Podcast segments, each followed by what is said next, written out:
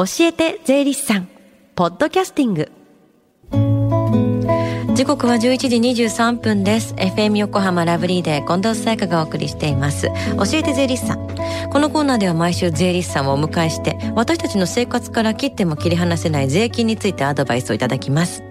今月からの担当は東京地方税理士会清水徹さんです。よろしくお願いします。はい、横浜市神奈川区で税理士事務所を開業しています清水徹と申します、はい、今月と来月のにかげつを担当いたします。私は現在東京地方税理士会租税教育推進部で租税教育を推進するための活動をしております、うん、後日になりますが エフエム 横浜親子税金教室のお話もしていきたいと思っております。どうぞよろしくお願いいたします。よろしくお願いします。そうですよね。さあでは今日はどんなお話でしょうか。はい、今週と来週のに週にわたりまして消費税のインボイス制度のお話をしていきます、うん、インボイス制度はさんがつに泉さんからもお話がありましたので重複する部分もありますが大事な部分ですので繰り返しお話しいたします。はい、では改めて消費税のインボイス制度の概要をお話しいただけますか。はい、インボイス制度とは売上、仕入れといった取引における消費税について請求書や領収書などでその消費税額を明示する、明らかにする制度です、うん、この消費税額が明示された請求書や領収書などをインボイスと言います、はい、このインボイス制度は来年じゅうがつついたちからスタートします、うん、さんがつの泉さんのお話でインボイスを発行するには確か税務署への登録が必要というお話があったと思うんですけども登録に要件というのはあるんですか。はい、税, えー、税務署に消費税を納税する課税事業者であれば登録できます、うん、ただし登録は強制ではありません、はい、登録後は公表サイトにて事業者名や登録番号などが公表されます、うん、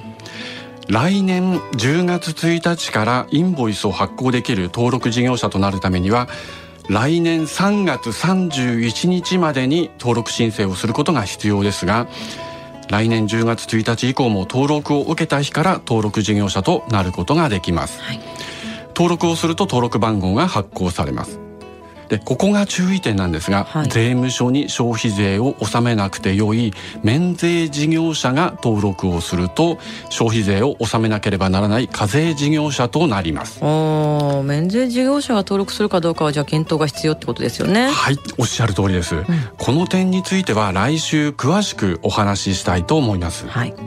公表サイトで事業者名が公表されるのは個人事業者の場合っていうのは個人名になるんですか。はい、個人事業者の場合例えばF 横商店などのように屋号があれば、うん、屋号が公表されますが屋号がない場合には個人名になります、うん、法人の場合には本店所在地等も公表されますが個人事業者の場合には住所などは公表されません、はい、公表サイトでは登録事業者が一覧で表示されるのではなく登録番号で検索をして登録されているかを確認します。うーん、このインボイス制度が導入されることで大きく変わるっていうのはどんなところですか。はい、これも泉さんからお話があったのですがにてんあります、はい、ひとつめはインボイス発行事業者は請求書、領収書等に登録番号と税率ごとの消費税額と適用税率これを必ず記載しなければなりません、うんうん、ふたつめは仕入れ税額控除をする要件がインボイスの保存に限られるという点です。うん、仕入れ税額控除っていうのは何ですか。はい、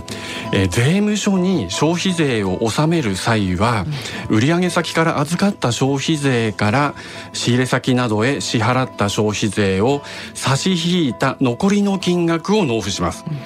この仕入れ先などへ支払った消費税を売上の消費税から差し引くことを仕入れ税額控除と言います。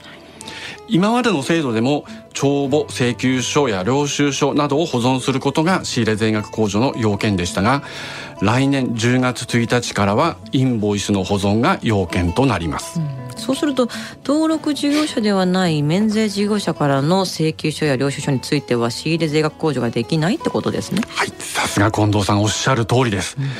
免税事業者はインボイスを発行できませんので、うん、免税事業者からの請求書、領収書では仕入れ全額控除ができません、うん、ただいきなり適用できなくなると影響が大きいので、来年じゅうがつついたちから令和はちねんくがつさんじゅうにちまでのさんねんかんは はちじゅっパーセント、 令和じゅういちねんくがつさんじゅうにちまでの次のさんねんかんは ごじゅっパーセント 控除することができますが、令和じゅういちねんじゅういちがつ以降は一切の仕入れ税額控除は認められないというように、段階的に仕入れ税額控除ができなくなるという措置が取られています、うん、じゃあ来週もこのインボイス制度をお話しするそうなんですけど、どんな内容になりますか？はい、フリーランスなどで消費税を納めなくてよい免税事業者の方向けに、今後の対応についてお話をさせていただきます、うん、対応が必要な場合もあるかもしれませんので、ご参考になれば幸いです。はい、そして今年も親子で学ぶ税の教室オンライン編を開催します。しちがつにじゅうさんにち土曜日ごごいちじから、現在小中学生の親子の参加者募集中です。詳しくは エフエム 横浜ホームページをチェックしてみてください。そして最後に、聞き逃した、もう一度聞きたいという方、このコーナーはポッドキャストでもお聞きいただけます。 エフエム 横浜のホームページ、または iTunes から、えーiTunes ストアから無料ダウンロードできますので、ぜひポッドキャストでも聞いてみてください。番組の エスエヌエス にもリンクを貼っておきます。この時間は税金について学ぶ教えて税理士さん、今日のお話は消費税のインボイス制度についてでした。清水さん、ありがとうございました。ありがとうございました。 Deep inside your ears still lingers on fading sound of footsteps, so clear to hear whenever I find you with empty beer bottles in your hand. I see someone four years old staring back at me. Once you told me you don't know who you are,